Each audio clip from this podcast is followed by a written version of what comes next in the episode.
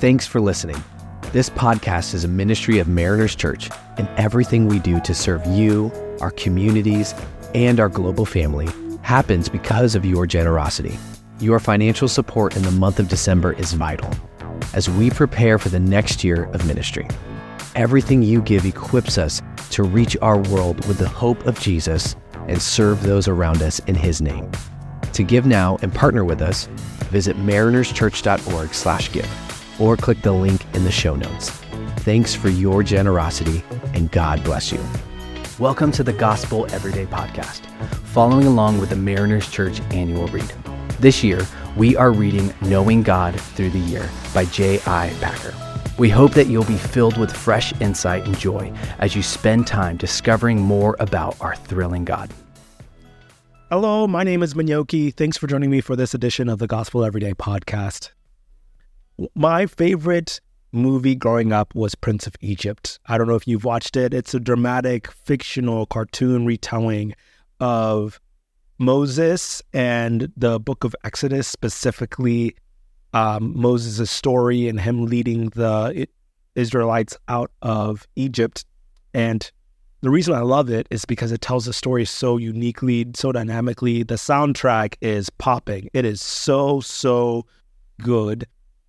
And it kind of ends on a weird cliffhanger because if you read the Bible, you kind of know what comes next. But Moses goes up to Mount Sinai, gets the Ten Commandments on tablets, comes down. There's two tablets. The first commandment is that you should have no other gods before me. He's coming down and he sees the Israelites.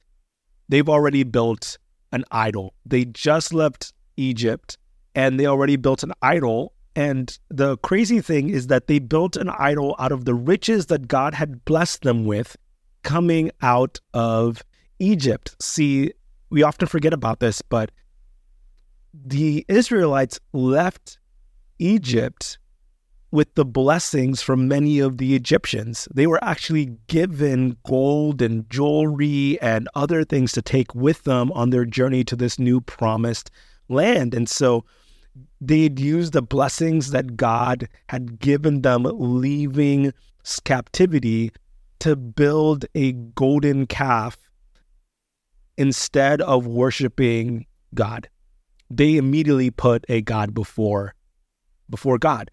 And Moses dropped the tablets and they had to do the whole thing again. He had to go up, get the 10 commandments and come down again on two tablets. It was a whole thing. So that part was skipped in the Prince of Egypt, but it reminds us, I believe, in the book of Exodus, what it means to have only one God total. We don't have many gods. We don't have a mini God. We don't have idols. We don't place idols before God. God is our only God. In fact, out of the reading today from Exodus 20, it says this I am the Lord your God who brought you out of Egypt, out of the land of slavery. You shall have no other gods before me. This is an interesting season that we're in because Christmas is very much a materialistic reality in the Western world. We are looking forward to the things that we can get, the gifts we can have, the gifts that we can give, um, the sales for things that we've been waiting for all year long. And slowly but surely, these inklings of idols start entering into our lives. The idol might be the look that we will get on a kid's face when we give them that one gift. It might be the gift that we are waiting to receive and we're just sitting there anticipating it a lot. It might be the kudos that you might receive from the Christmas decorations that you put outside your house. Now, let me tell you, if you're one of those people that have the flashy lights and you have music and all those things associated with it, I'll let you know that there might be a neighbor across the street that has a baby that wants to sleep. That that person is me. I, I would really appreciate if you if you tune it down a little bit. But some people do it as kind of like a a way of battling or being competitive against a neighbor or showing that they've got the chops in the neighborhood to put the most up. There are a lot of things this season that we can make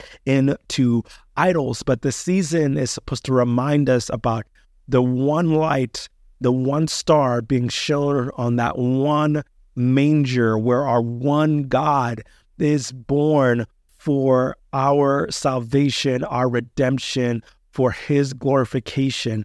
That is what the season is about.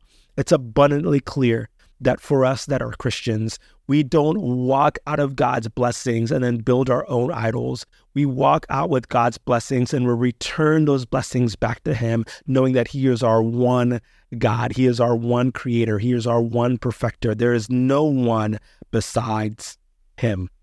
And it goes even further because Christ calls us to carry our cross daily, to sacrifice the things of this world to die to self, to put our idols behind us and hold on to Him, which means that we live quite differently than our Western idealized, materialized identities that we've been gifted by being born in this in this society. We rage against it because we know that we cannot put any God before the one true God. Reality is that'll probably set you apart, which is a good thing. It will probably make you stand out in a different way, which may not seem like a good thing, but it is a good thing. It is good for the heart. It leads towards your holiness. It leads you towards hearing God's voice better because you're not throwing other things in the way of Him speaking to you. Here's a reality though it's also quite challenging. And that challenge is not something that we should take lightly. See, when Jesus says you need to die to self, that is a high bar, but it's also one that he helps us accomplish. See, if we were to put all the idols away and had nothing there but God in our fallen states, I truly believe that we would be unable to do so. It'd be too difficult. It would be too hard. We would feel alone. We would feel like we don't have direction. But thanks be to God that He has given us a God within us. That the one God we are to serve is also the God that resides within us and shows us how to serve Him. So take inventory of your life today. What idols have you raised up in front of God?